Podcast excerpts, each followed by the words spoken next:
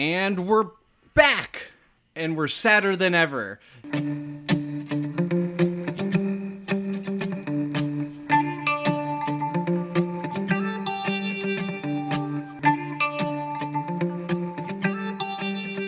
Your electric glow is all I feel.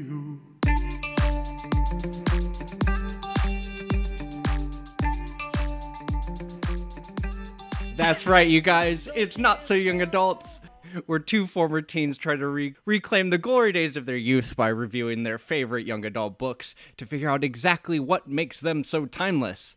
My name is Spencer, and as always, and I mean always, literally every time, I am joined by my lovely co-host and resident librarian, whose library I have recently seen. So it's true, folks. Very excited about. You can vouch for it. Jess! Hey, y'all. Fresh off the book fair. It's yeah, Jess. Well, still happening. I mean, it's we're still in the middle of book fair, but mm. yeah, book fair is currently happening. Spooky season is happening.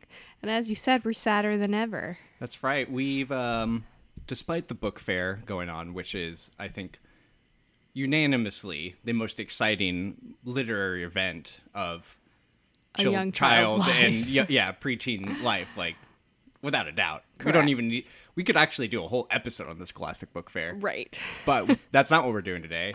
Um sorry, you guys, we've been a bit of an M I A lately. yeah um it's... yeah at the beginning of the month, my my dad passed. Oh, we're just gonna say it. Yeah, I mean, why not?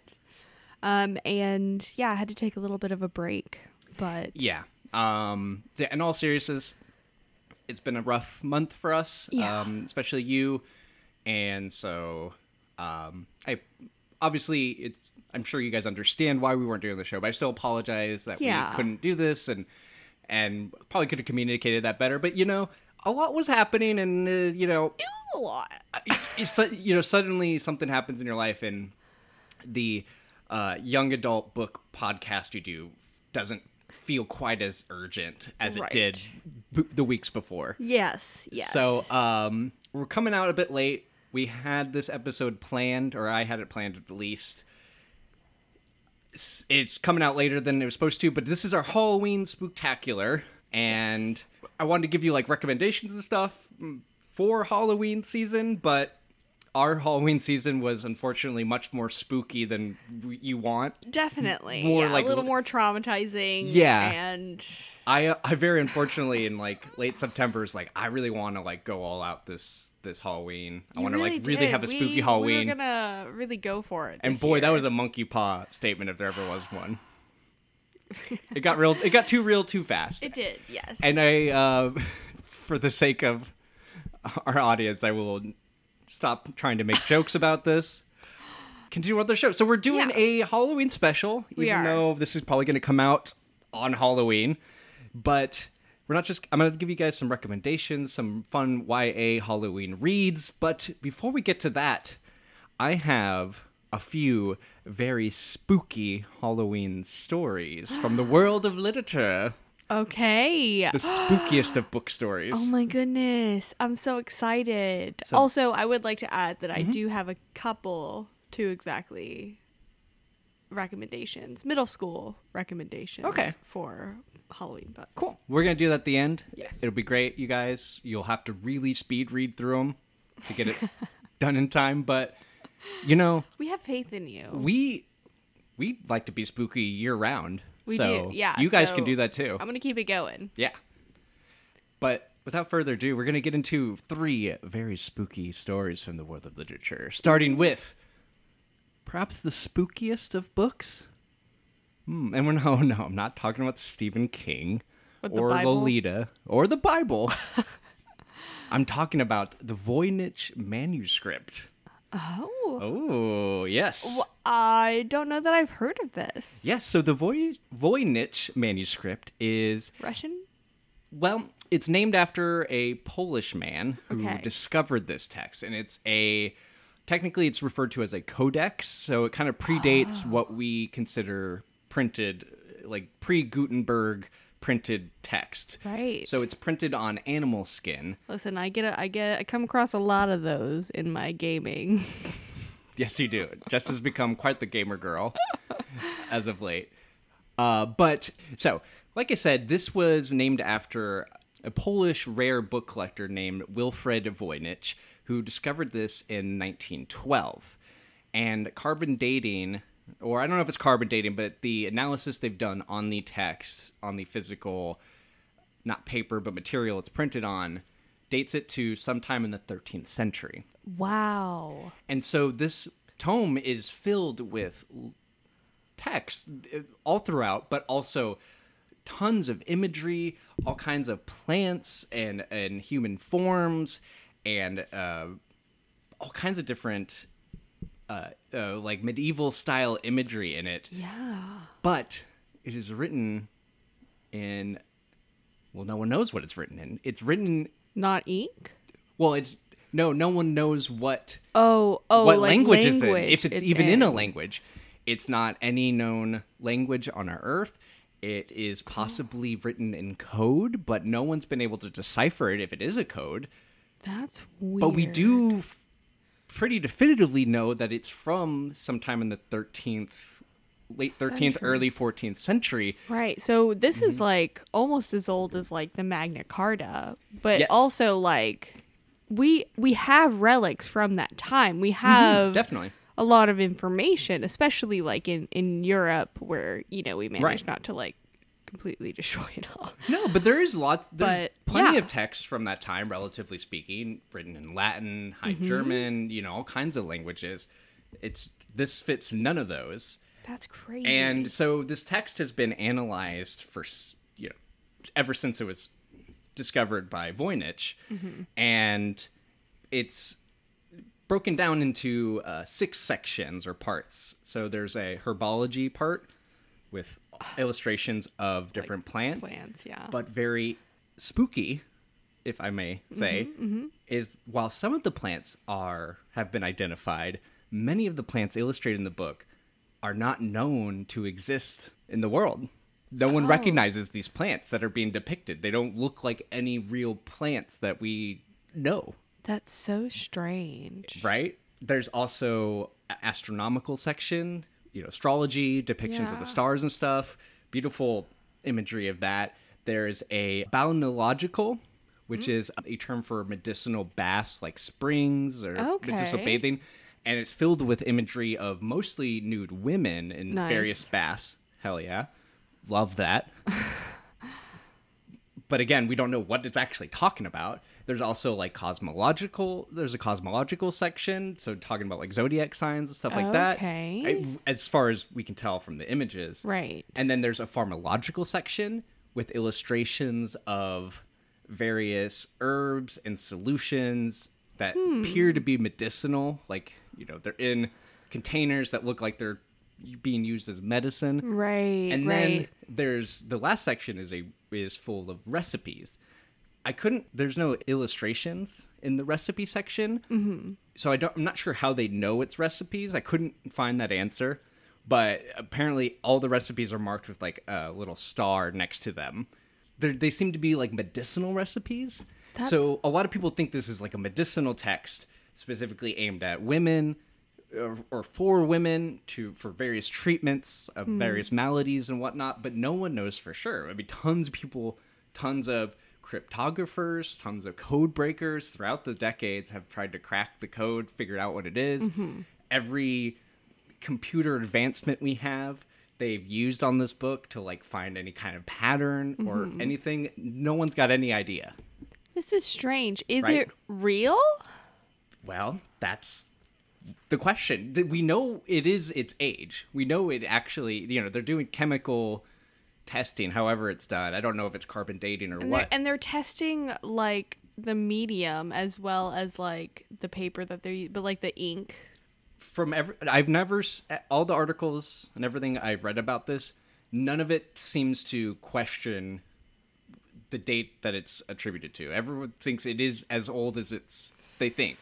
I just feel That's like I would question. really like to know like the methodology used to study this. I'm very intrigued into what they exactly looked at, but if it is from that time, like it was made from that time, Well, was it a hoax in that time? That's exactly the question. And that's what many people have postulated. I mean, there's tons of theories about this book.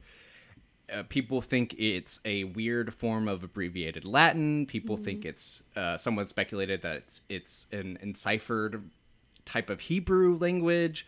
Some people think it's a language, but it's been left-hand mirrored, specifically High German. People oh. have speculated it's an old form of German, but it's been mirrored reverse as to, like, codify it.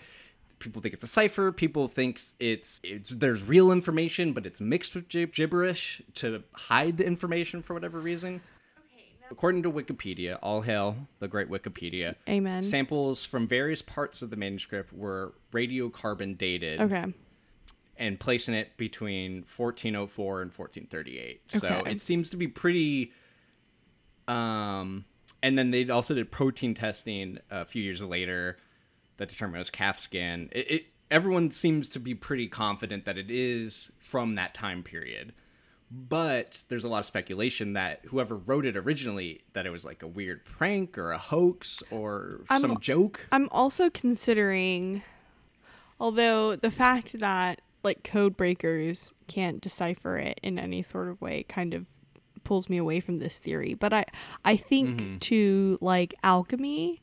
And yeah. how a lot of alchemical text or like those site people that did or were attempting alchemy, they would write in code or they right. would they would make their practice a secret, because if they ever found the means to create gold or, or the transmutation or transmutation. Trans, yeah, transmutation. If they ever figured that out, like they would not want that information getting out there. So a lot of their data and texts that they wrote right. were...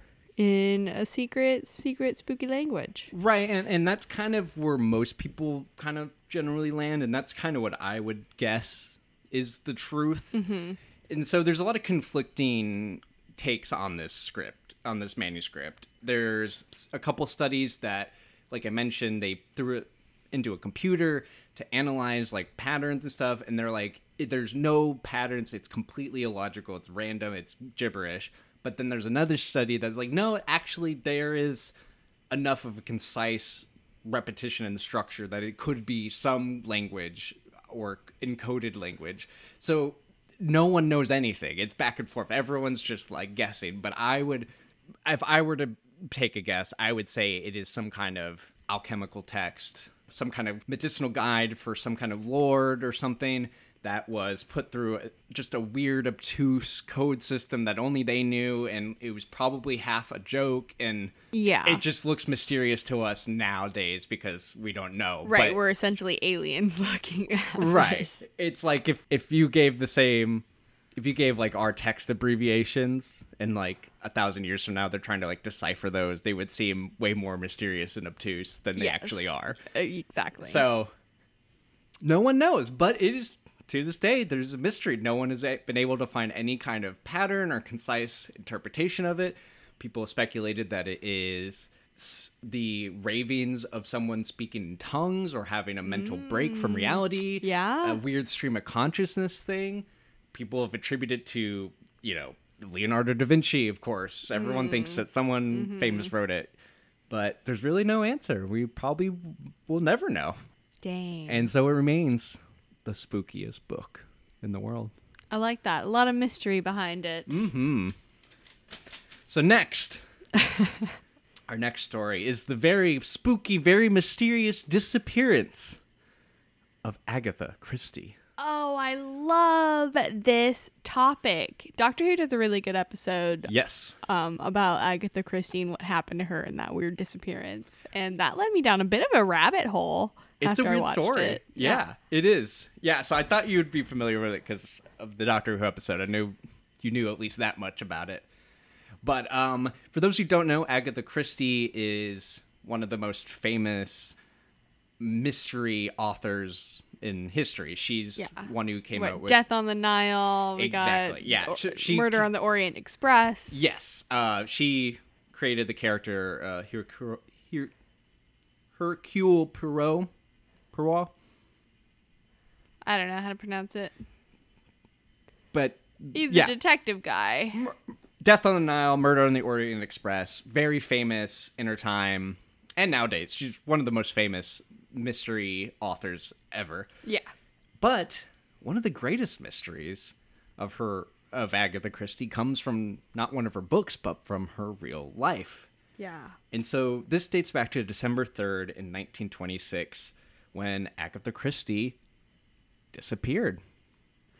So on that day, she had been in a fight with her husband. Wait, before you start, mm-hmm. how long was she missing for? Oh, I'll get there. Okay. I'll get there. So this all starts on December third. Okay. She has a fight with her husband. Uh, her husband goes to stay with friends, and she leaves her kids with the maid, doesn't tell anyone where she's going, that she is leaving, anything, and she's just gone. Dang. So the next day, everyone's like, where's Agatha Christie?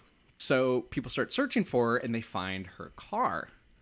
But they find it, like, kind of basically crashed into, like, a ditch on the side of the road. It'd, like, run Dang. into a wall or something. Uh-huh. It'd clearly been in an accident. There was no driver, but the headlights were on. There was a suitcase left. There was a coat left inside of it. That's so So strange. Someone crashed it and then ran off. It, at least that's what it seemed. So this sparks just a whole manhunt. You know, there's a reward for her put out. There, she's in all the newspapers. Thousands of people join in on this manhunt. And the husband and his mistress, which his affair was the fight that he was having with Agatha right. Christie. Yeah. And, you know, they're interviewing them. They suspect foul play from them. I would too. Yeah, exactly. And, well, less helpfully, uh, Sir Arthur Conan Doyle, who, the creator of Shakespeare, yes. he consulted with a... Um, with Shakespeare, the, cl- the creator of Did Shakespeare. I say Shakespeare? You Jesus did. Christ. The creator of Sherlock Holmes. The creator of Sherlock Holmes. Possibly the creator of Shakespeare. There's a million theories about that out there. Why not? I'm going to write a book about that, how Arthur Conan Doyle wrote Shakespeare. That's funny. Uh, but he, uh, less helpfully, uh, questioned uh, clairvoyant to oh, find answers, of which course. Didn't lead to any helpful clues. But it he's, was the fad. Then. He was trying. He was, you know, out there. So ten days go by.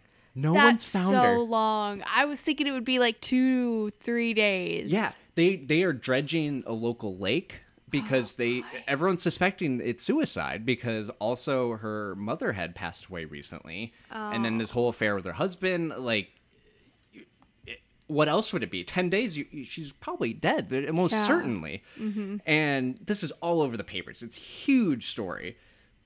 Finally, a tip comes into the police from a waiter at a hotel that is also like kind of like a spa retreat. I mentioned like herbal re- the water remedies. Yeah, yeah, that yeah. thing. It's basically that kind of facility. Okay. It's halfway between a spa and like a rehab facility. Got it. If you okay. get what I mean. Yes. And he's like, "Yo, I got this lady who's going by the name Theresa Neal, but I think this is Agatha Christie." That's crazy. Yeah. So her husband and the popo, they go to this place. They go to the diner. The you know the dining hall in the facility mm-hmm. set a table and they're like well talking like what's going on, how are we gonna do this, and then just across the room strolls in Agatha Christie like nothing's going on, sits down at a table, starts reading a newspaper with a headline of her disappearance in it. Oh my god. Acting as if she none of it she has no idea. This is like a movie. It's, it's, it is insane. It, it feels like it'd be out of one of uh, one of her books. Yeah. So they go, and you're like, "Yo, I'm your husband. You hate me, you know. Sorry." But she doesn't know who she is. She doesn't know how she got to this place. She's just like, "What? Um, what?" Oh my. And so that's kind of the story that goes out is that she had amnesia. Did basically. she have like a complete mental break, like a snap? So that's the thing. People aren't sure. There's a lot of speculation. People think that uh, got in that car crash, had a concussion, suffered from temporary amnesia, because eventually she does get her memories back and right. she knows who she is. Obviously, because she goes on to continue to be Agatha Christie. Yeah. But this also made her really famous. She wasn't very famous. She was an author, but she wasn't like well known until this incident. So people speculated that this is all just a huge P R stunt. Oh, okay. And and so this mystery, quote unquote, has gone on forever. You know, people are speculating to this day. Mm-hmm. But she's actually answered the question of what happened. Really? It's just it's just kind of sad and not all that interesting in Aww. like a mystery suspense sense, so people don't really talk about it. But she gave an interview to the Daily Mail uh, back in the twenties. And this is the only time she's been documented to talk about this incident. She, in her autobiography, she never mentions this incident. This is the only time, as far as I'm aware, that she even talks about it. But the truth is, after learning about her husband having an affair, mm-hmm. and he would eventually go on to marry that woman, and they would divorce. Yeah, um, of course they would. And compounded by the recent loss of her mother, she tri- uh, Agatha Christie was driving and was in such a state of despair that she decided to run into a wall, drive into a wall to kill herself. It didn't work, obviously, but in the crash, at some point she entered a fugue state where she just kind of lost herself. She didn't know who she was. She it's not amnesia. She just was kind of blacked out. Yeah. And she ended up going to this little town that was known as like a rehab place. Gotcha. You know, it's kind of like Malibu, re, you know, like whatever. Right. Yeah, yeah, rehab. Yeah. It was like known as a place to go to like get treatment for stuff. So thinks she thinks that she just kind of naturally went there like instinctually because she knew that would be a place to get treatment. So she goes and is just like in a a state for ten days, just wow. living there, trying to disassociate from herself. And the name she used check in that she was under was the name of the woman her husband was having an affair with. Oh, no way. Yeah. Oh, my goodness. So that's so sad. So she just was suffering a total disassociation from reality. Yeah, that sounds right. And it's just not as fun of a story. No. It's just kind of sad. And she went through a lot of hardships, but... But she came out better in the end. But is there anything more spooky, Jess, than mental health? Honestly, no. Exactly. I'll say it right now. That's the spookiest. It is. I mean, very it's spooky. It's quite literally what keeps us spooked. It gives us the anxiety feelings. I think, yeah, and... that's where the spooks come from. Mm-hmm. In the deep recesses of your mind when things are quiet. If you think about it, we are purposefully manipulating our minds into eliciting this type of like react, like reaction to. It's it's like an evolutionary trait that mm-hmm. we're abusing. Well, yeah, we're like we're like we're like stimulating this weird reflex where our heart rate goes up when we get scared, but like we're doing it, and we're like micro- for funsies. Yeah, we're microdosing fight or flight responses for fun. It's pretty messed up when you think about it. Yeah, definitely. All right. Well, that brings us to our final spooky literary story, which is the story of the person who I think has possibly had the spookiest book life ever. I you want to take a guess? I already know. Mary Shelley. It is Mary Shelley. She's the ultimate goth girl. She That's literally what my script says. Like, possibly the most goth person ever to exist, at the very least, had the most goth life. Definitely, definitely. So, if any of you don't know, Mary Shelley was the author of Frankenstein, yes. or the American Prometheus, if you go with the full title, which very people rarely do, but I do love the full title. It it makes more sense in like the or, story's context. I'm yeah. so sorry, I, not the American Prometheus, the modern Prometheus. Right, that's better. Yes, no, it's way better. So Mary Shelley wrote one of the greatest scary stories of our time, one of the greatest horror, if not greatest novels of our time, or of all time. Yeah. All that alone gives her incredible goth cred, but there's so much more to the Mary Shelley story. There really is. So, Mary Shelley, or Mary Wollstonecraft. Also a great name. So, her name was Mary Wollstonecraft Shelley, which yeah. is already goth name. Yeah. Uh, she was born in seventeen ninety-seven to a father who was a respected journalist and philosopher, and her mother, who was a staunch feminist and author of the radical and very groundbreaking uh, book a vindication of the rights of women. Again, this is ni- this is seventeen nineties. This is amazing. Yeah, so she's born into a very, uh, what we'd call liberal, open-minded family. Her dad's job is a philosopher. Yeah, that's amazing. And then mother, I, it's just great. It's so cool. Unfortunately, she didn't really spend any time with her mother, as her mom died from complications stemming from Mary Shelley's birth Aww. ten days after Mary was born. That's tragic. So starting off real dark and spooky already. That's true. Yeah. She's like, I killed my mom. She literally, that's what she would talk about. That's how she would frame it. Um, and so her dad did remarry after a few years. And when Mary was eighteen and started kind of resembling her mom, she started clashing with her stepmother, oh, who no. kind of had like what this a weird, jealous woman. Literally, it was like evil stepmom thing. So sends her off to Scotland, the spookiest of places. Like you can't. There's no goth, more goth place out there.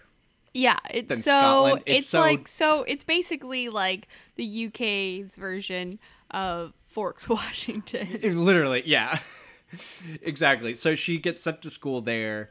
It's dreary and miserable, but that inspires her to start writing. So she starts writing these stories and stuff, and that's kind of how she first gets into this whole fiction writing thing. Right, right, right, right, right. On a trip home a few years later, she comes to visit her dad, and she meets one Percy Shelley, who, if you've seen a picture of Percy Shelley, he is a pale boy. He's a pale, emotional boy. Um, he, My favorite. He was a poet already. Yep. Need I say more? Mm-hmm. Um, and a uh, mentee of her father's. And, and this is key, married to a woman who was pregnant with his child. Ruh-roh, I don't know this part of the story. Oh, yeah. That did not stop him and Mary from hitting it off. Of course not. She was sixteen and he was twenty-two, twenty-three, something like that. Not the worst Yikes. in this time period. I, fair enough, but... But not oh, great. Really not. Um, so their relationship started with um, some romantic dalliances, to put it in a P G phrase, um, in a graveyard, which is already... Spooky-ooky. But guess what grave they were... interacting on? Her mother. Her own mother's grave. She lost her virginity on top of her mother's grave. Can you get more goth than that? You really cannot. You physically cannot be more goth than that. That's... That is the gothest thing to ever happen. At this point, you're trying a little too hard. But that's the thing. They were... That's just what they were doing back then. She was just sixteen. And so, anyway, she gets pregnant. They run off together because they're really in love. I don't know what happens to his first wife and that kid. Well, but they're just gone because they have to run away because everyone's upset about this relationship. That makes sense, yeah. For all the reasons. Correct. And so they go start traveling together, and tragically, her, she loses her child um, just two weeks after giving birth. But she quickly is pregnant again, and they have another child, uh, their son William, in eighteen sixteen. In in that year, eighteen sixteen... would be known as the year without a summer. That's right, because Incredibly there was goth. a volcanic exactly. eruption that blocked out the majority of the sunlight. Exactly. So that summer was winter, basically. Oh, so goth. It's the gothest thing. So she goes, her and Percy and their kid go on a vacation to Lake Geneva with, among others, Lord Byron, who... Mm-hmm. is Who's a dandy fop of a man. Playboy. He's the ultimate playboy. He's the ultimate, like, emotional poet boy. He's a F-boy, if you will, you know. He's just... The world's first celebrity, if you will. One of the very first, definitely, yeah. Or, I mean, I, mean, I would say, like, European. Yeah, No, Europe's, but you're right, but... yeah. No, he's up there with, like, Franz Liszt of, like, those, like, very early, like, celebrity celebrities. Like, mm-hmm. from the first people that were famous in the way that we think of being famous nowadays. Yes. So, you guys have probably heard this story, but... Famously, on this trip, one night they're up late and they're telling each other spooky German ghost stories that they know. And then Lord Byron's like, well, why don't we make a little competition? Why don't we all go and write our own ghost story and see who can come up with the spookiest tale? And they all go and like drink absinthe or whatever. Probably not. But they all go and they write their stories, and... That's where Mary Shelley first begins her crafting her uh, idea for Frankenstein. Yeah. probably maybe the most goth, spooky thing to ever happen, at least in the world of, world of literature. Oh, like, for sure. I mean, it's the summer. It's with, it's the year without a summer. They're on a trip late at night. All these dandy rich fops, and they all exchanging ghost stories that ends up in one of like the most classic pieces of literature ever. It's amazing. You really can't make it up. You can't make it up. And so this trip happens. She starts this story. Uh, she wins the contest. Everyone's like, wow, what a great story. People are going to be teaching that in high schools years from down the line. And they're like, what's a high school? And they're like, don't worry about it. Anyways, so they, you know, the trip's over. And about a year later, Mary Shelley publishes Frankenstein anonymously because she's a woman and women weren't supposed to be publishing books, even if they were like the best books of the time. Right. that is. Bronte sisters, et cetera. Exactly. Yeah. So that happens, but unfortunately, Mary Shelley's life does not get easier. No. She, her and Percy constantly live on the run because Percy's constantly running from creditors because... Or would you say on the lam? I would not say that. Oh. I find that very offensive. This is Scotland. They're on the sheep. No, so Percy, you might have guessed, is like not the most responsible guy. He's like no. not like holding down a nine to five job. He probably got her half-sister pregnant. Like, he had tons of oh, affairs. No. He's not a cool dude. But they're constantly on the ram. On the on the ram. I'm going to go with that. Okay. Um, but they also have, like, this whole thing. They're, like, basically like, an open relationship, like a polyamorous relationship. They, like, didn't believe in the institution of marriage. Oh, interesting. I don't know how much of that was, like, Percy being, like, mm-hmm. I don't want to be tied down. Mm-hmm. And Mary Shelley being, like, I can't leave you because I'm constantly getting pregnant and losing my children. Uh, God. So Mary loses four of the five children that she would have with Percy. Oh my! Before they even reach adolescence. That's crazy. It's super sad. And they don't end there, as in nineteen twenty-two, Percy ends up drowning in a boating accident. That's tragic. And his body, they find his bloated corpse on a beach, and they decide to cremate him there. But that's when something strange happens. As the fire goes down, they go to the ashes, and they see that there's something sitting there amongst them, something that didn't burn. I love this. It's Percy Shelley's heart.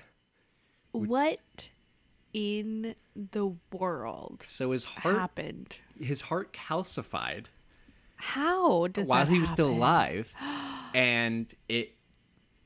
I guess not enough to, like, it still functioned, but it calcified to the point that it couldn't be burnt because ashes are just carbon and, you know, you calcify, it's already, you know, down right, to a mineral, you're not going to yeah, burn it. Yeah. It's like practically rock at that point. Yeah, exactly. Or like coral. Right, exactly. And uh, people speculate that it could be from what else but a tuberculosis infection. Yep, that makes sense. Well, they, that was all the rage. That's why it was such a spooky time, and they liked the macabre is because everyone was dying around them. That's why, yeah. And that's... They, either they were dying or they looked like they were dying. Right. right? No, everyone was in, like you.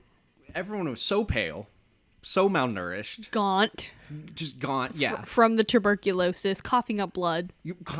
constantly. Everyone had tuberculosis, if not leprosy or cholera. And they didn't get sun because sunlight hadn't been invented in England at that point. And they were just like living off of like gin and hatred for minorities. Stop. But yeah, so his so Percy Shelley, this dude who never really took responsibility in his own life. He never really respected the people he supposedly would have cared about. Turned out to literally be hard-hearted. You can't write a better metaphor.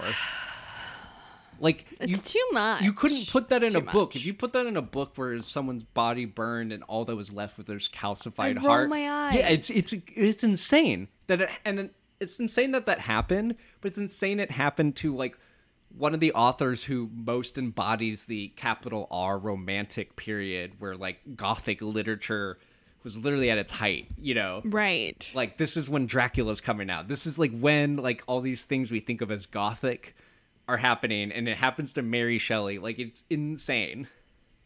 So, uh, from there on, Mary continues to write and uh, is a strong advocate for women's rights and love that for her. Seems to be const from all the articles I read, seems to be constantly turning down uh, various philosophers and actors who are trying to marry her. Oh, I'm sure she had so many offers. She's over it. Um, but as she should be. But she dies at the ripe old age of fifty-three. Ooh. Of what is believed to be a brain tumor. Very spooky. That that is spooky. It's sad. It sounded like the last few years of her life were very difficult. She I had suffered from were. a lot of different illnesses, yeah. and she did not do well. And her My work, poor girl. Yeah, and her writings towards the end of her life were not really well received, and you know she was really scraping by. Although she did write like one of the first like post-apocalyptic books called The really? Last Man. Oh, the book's not like f- everyone says it's not very good. Like. Technically, but it's like so ahead of its time as like a sci-fi story, much mm. like Frankenstein is very ahead of its time as a sci-fi story. Right. Um, so it was very important in the history of literature, if not like technically a very profound book in and of itself, like to right. read now. But yeah, so she died, and a year after her death, I don't know why they waited this long, but a year after her death, her children searched through her desk drawers where they find a truly goth collection of items. Oh my God, is one of them Percy's heart? Oh, we'll get to it. So they find locks of her dead children's hair. Love. Of okay. course. I mean, that's not that weird. No, especially at the time. Yeah. You know. My, my mom has a lock of my hair. Sure. I have a lock of your hair. Where do I keep it? I'll never tell you. In the bathroom drain. Yep. uh, she also has a notebook that she shared with Percy that they wrote to each other back and forth in. Mm. Also a, a copy of his poem Adonis. Oh. But within her copy of his poem, one of the pages is folded around a silk parcel. Oh. And in that parcel are Percy Shelley's ashes, part some of his ashes, uh-huh. and his calcified heart. How big is it? I think it's a piece of his heart. I okay. think it got broken up or something. It, okay. the, the heart got passed around to other people. She only I got see. remnants of it at this point. Got it. But all she has in her drawer, or, or desk drawer, are just remnant, remnants of the dead. That's... She yeah. lived a thoroughly goth, spooky life. She really did. Some might call it sad. Yes, definitely. But I would definitely say it was sad. Undeniably spooky as well. Definitely. So that's my f- spooky literary oh. stories. I am really pleased with that. I yeah. liked every single one of them. I'm glad. The last one was a bit of a downer. It is a bit of a downer. But. But uh, Mary Shelley is a fascinating person. She, you could definitely say that she led an, a very interesting life. I mean, the amount of things she went through. Yeah. And, and the fact she only lived to fifty-three is just a testament to how insane life was in those times, but also exactly. what a fascinating person she was. Mm-hmm. And I don't want to take away agency from her because she lived a truly fascinating life, and she was very close friends with a lot of interesting, influential people at the time. And so yeah. she seemed to be a, a woman who was very intelligent and very interesting at a time when women weren't really allowed to be that. To be, yeah. And... tragically, she got saddled with having to just be a, a breeder, you know, pumping out kids and dealing with the deadbeat husband and stuff. So yeah. it makes you wonder what she could have accomplished without that world around her. But we'll never know. But we'll never know. But then again, she also... I mean, I'm sure that spooky? heartbreak fu- fueled her and her yeah. creative outputs. I, I'm certain the death of her mom and, and the loss of life that she had definitely inspired Frankenstein, which I think came... the first ideas of it came from a nightmare, but yeah. I mean, you have to imagine the idea of wanting to wake the dead and, and trying to play God like that would come up if you're someone who's lost a lot of people in your life. Definitely, definitely. So, good stories. Yeah, but we'll move on now to some book recommendations, some spooky books for this uh, one day left of Halloween season for you guys out there. I'm going to start with one I haven't read because I wasn't able to get a hold of it in time for this, but I've heard so many good reviews that I just want to shout it out because everyone seems to be raving about it, and it's a book called Mexican Gothic. Oh, I've heard about this. Yeah, it's by Silvia Moreno Garcia, um, and these are all Y A spooky book recommendations, mm-hmm. um, if I didn't mention that. I don't really know what that book's about, but I've just, every Google search I've done about Halloween Y A books, spooky Y A books. That one's always on one of the top ones on the list. Yeah. She's really popular right now, so recommend that. I have a couple series that really fit the spooky vibes. One is Truly Devious by Maureen Johnson.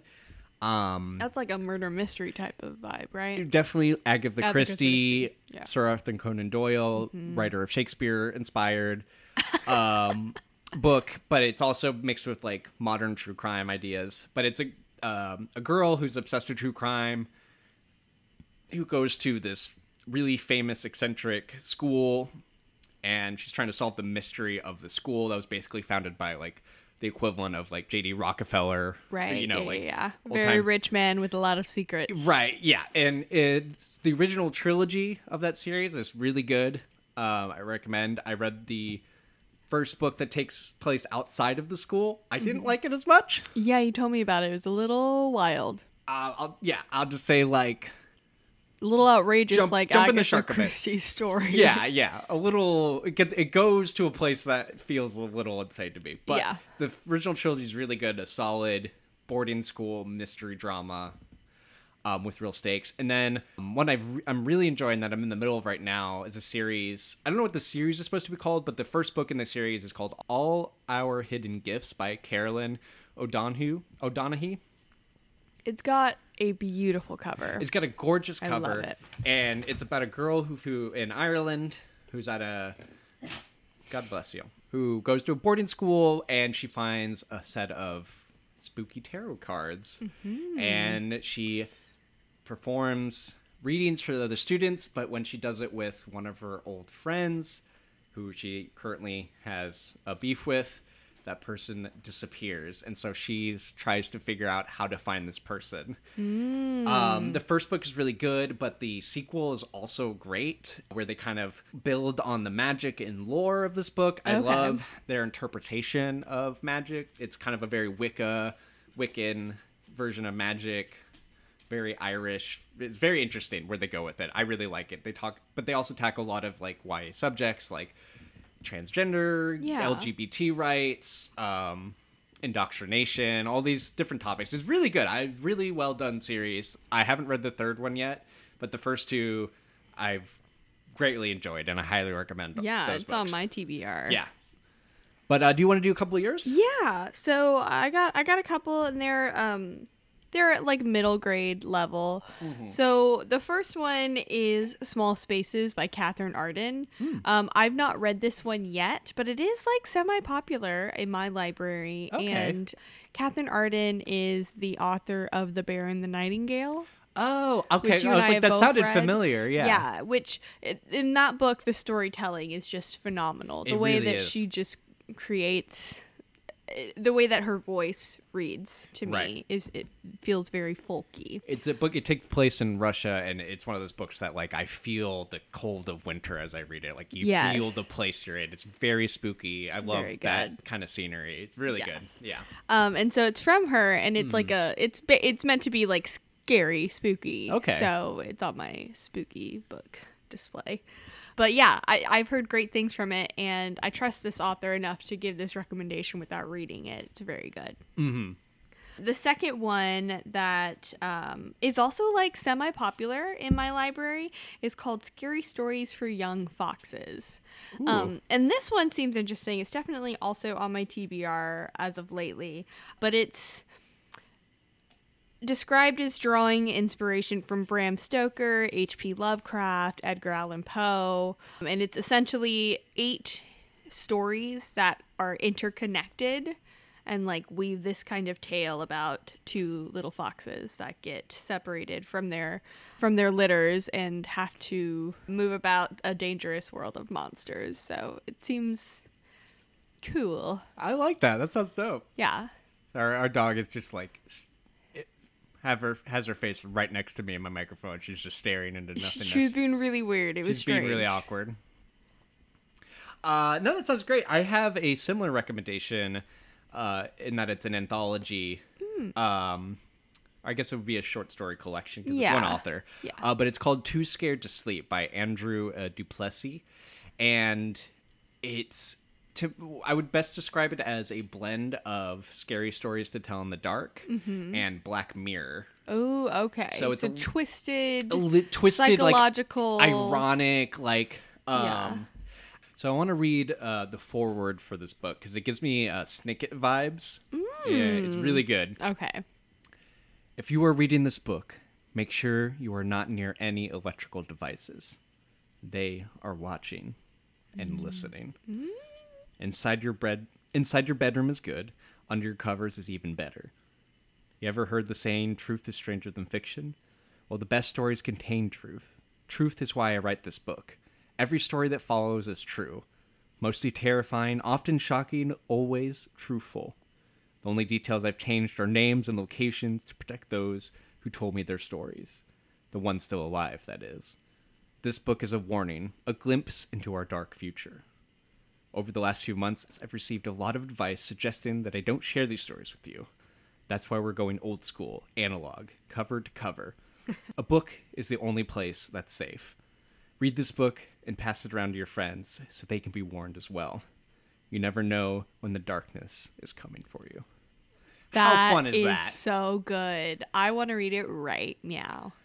And so it books divided into the sections. So it's like ghost stories, like stories of like technology run amok, blah blah blah, and each one has like a short blurb mm-hmm. before that section. I just want to read you the first section blurb because it comes right after the foreword and it's just perfect. Yes. So this section is called Short Frights for Dark Nights. Mm. I know you don't want to hear it, but ghosts are real. That shadow in the corner of your eye, it moved. And your favorite teddy bear, well, sometimes it is watching. I mean, that's just fun. That's so scary. I know, it's good. And some of the stories are better than others, but there's some that are genuinely twisted and dark that I thoroughly enjoyed. There's some that were a bit meh. You're like, eh, fine, whatever. Sure. Some that were like straight up just Black Mirror episode. Like I've heard this yeah. tale before, but uh, very good stuff. It's solid. It's uh, the debut book by this author, and it's a truly good time. I highly recommend it if you have a kid or no kids or something and they're reading Scary Stories to Tell in the Dark. And if you want to keep going with that energy, this is like a, a natural sequel to that, right. that vibe. Yes. But it's sure. much more modern with like, it's a lot of iPhone, social media stories, stuff like that. Right. Yeah. And then finally, um, there's a, a, a book called There's Someone Inside Your House by Stephanie Perkins. Mm, uh, this that's is a, a no from me. What? That sounds scary. Oh, it is scary. I know. So this is the book. Um, it's I really enjoyed this book. It's just a random find by me, but it's about this girl who has some something happens in her hometown in Hawaii, and she has to move in with her grandma in Oklahoma, in a small town, Oklahoma. Oh, no. And you don't know why at first, but she's trying, you know, she's in love with this boy and he's weird and he's like the school outcast and she's trying to fit in. There's all this stuff, all this Y A stuff. But then on top of it, there's a serial killer in this town oh, and no, no one knows who it is. And it's a serial killer who likes to sleep, uh, stay inside people's homes and move things around. Absolutely not. When they're not looking. Absolutely. So you come into a room not. and your drawers are open. I find I thoroughly enjoyed this book. I found it. It blended Y A themes of like adolescence, growing up, falling in love for the first time really well with like genuinely creepy, disturbed slasher movie vibes. It, it had a really abrupt ending to me. Okay. Which took it down a notch, but I still, I, it was a four out of five for me, which is high for me, especially that for is, this kind yeah. of genre book. But just full disclosure, when I went to look at reviews on this at Goodreads, there's a lot of people who do not like this book. Oh, interesting. It's really divisive. Okay. Um, I think part of partly it's due to this author, I believe, is like a, a straight romance author. Oh. And this is like their first like kind of foray into like a different genre. And gotcha. I think it just didn't, it wasn't perceived very kindly. I see. Okay, I see. I, I see people's criticisms. I personally, I just found it to be a really solid, fun read. I... enjoyed the the heck out of it. I, I was oh, good. I was hooked the whole time, so I don't know, maybe I'm wrong, but I, I really I thought it was a fun read. Yeah. I liked the characters. I liked Uh, I found all the characters very interesting and unique and diverse, and I thought they were fun, and I liked their motivations and stuff. It was a bit unrealistic, but like, so are all these books. Yeah. But anyway, so I guess if any listeners, if you read it, let us know what you think. Yeah, and I'll list all these recommendations in the uh, description of this episode, so check them out. Um, all of these, at least all the ones I've said, I don't know about yours, but I assume yours as well, you can find on Libby probably for free.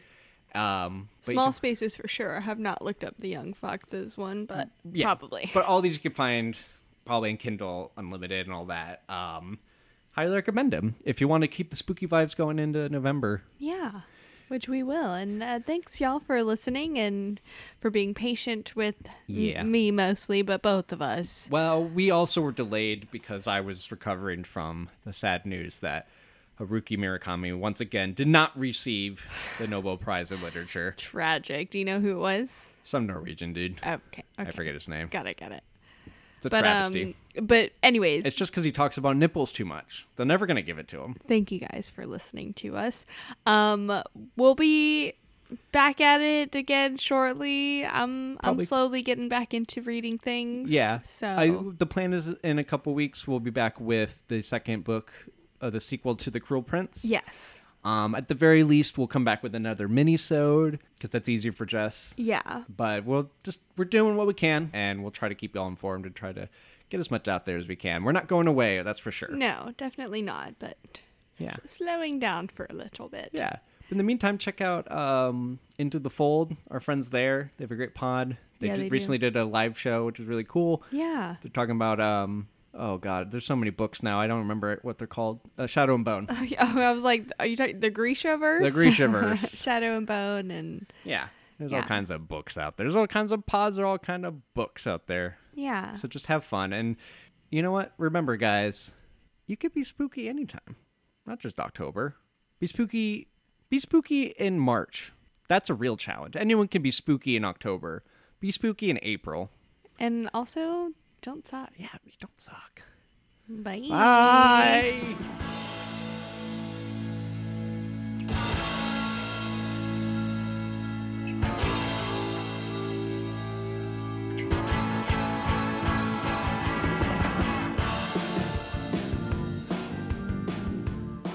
It is spooky, like, listening to Murakami's sex scenes.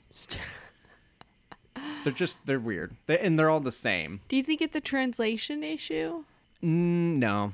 I wish I could say. It, it's just, there's It'd a few. Just be like that? There, I can't talk about it too much on our family-friendly pod, but um, he just has some themes he returns to a lot. And when you read all of his books, like most fans like me do, you just, you start to pick up patterns and you, it just starts to get a little weird. But he's still a really good author. So what are you going to do? Yeah, what are you going to do? Keep reading.